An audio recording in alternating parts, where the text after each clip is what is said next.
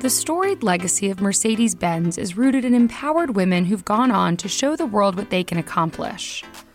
This July, Womanica has teamed up with Mercedes Benz to feature women who've charted their own paths and achieved greatness.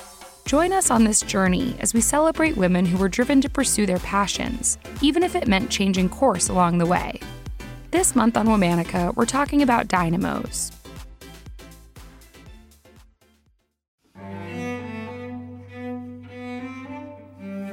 When I was younger, nobody knew I was a painter. Now they're beginning to know I'm a painter.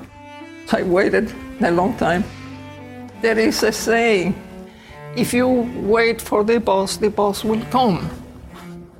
I say, yeah, I wait almost a century for the boss to come. and he came.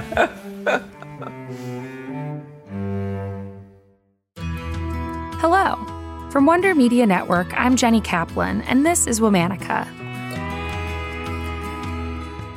This month, we're highlighting women who've led dynamic lives that have shifted, evolved, and bloomed, often later in life. Today, we're talking about a woman who was known for painting canvases with beautiful, abstract shapes. She was an artist for most of her life, but didn't receive serious recognition until she was 89 years old. Please welcome Carmen Herrera.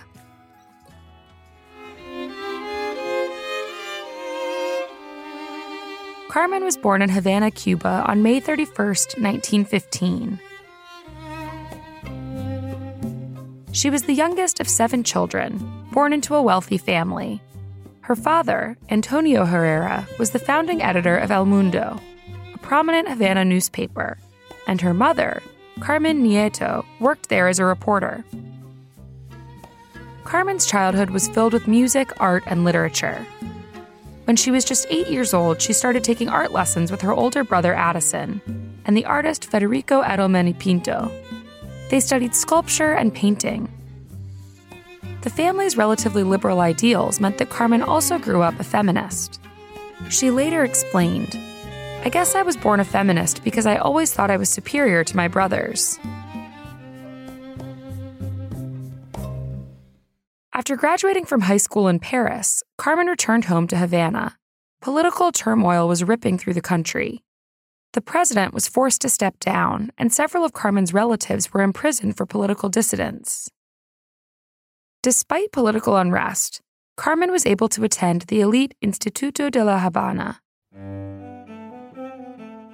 She took sculpture and painting classes, and she exhibited her work at the Círculo de Bellas Artes in 1933 when she was just 18 years old.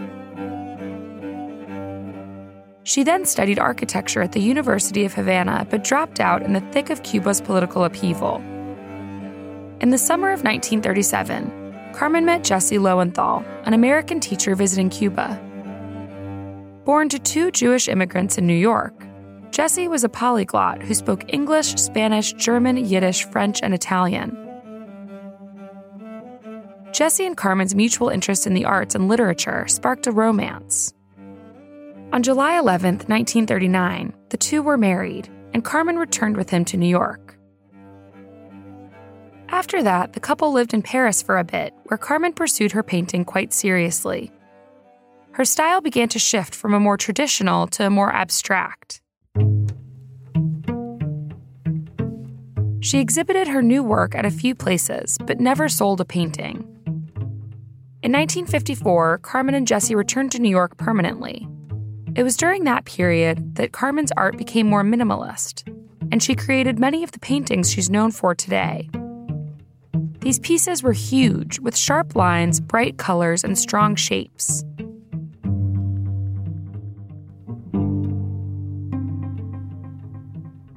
But Carmen was an outsider in the art world.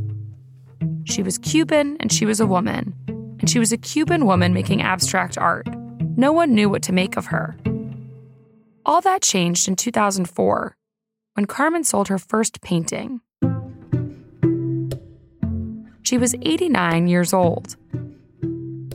A few years later, she had her first European solo show at Ikon Gallery in Birmingham, England. On her 100th birthday, a documentary about Carmen and her art was released.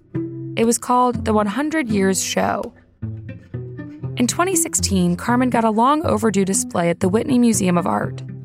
The show was called Carmen Herrera Lines of Sight.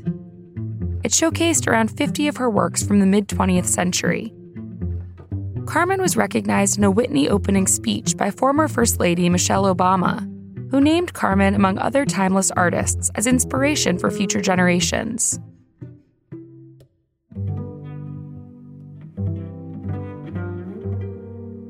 At the age of 106, Carmen was still working and full of life.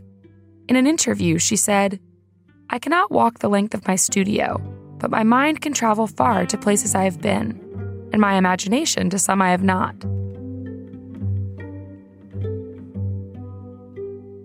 On February 12, 2022, Carmen passed away in the Manhattan loft where she'd worked and painted for more than 50 years. Carmen's work had recently been acquired by several prominent museums, including the National Gallery of Art in Washington, D.C., the Museum of Modern Art in New York, and the Tate Modern in London. Carmen, who worked for decades without recognition or sales, is now remembered for her genuine passion for painting. She's getting the honor that she deserves. All month, we're highlighting dynamos, for more information, check us out on Facebook and Instagram at Womanica Podcast. Special thanks to Liz Kaplan, my favorite sister and co creator. Talk to you tomorrow.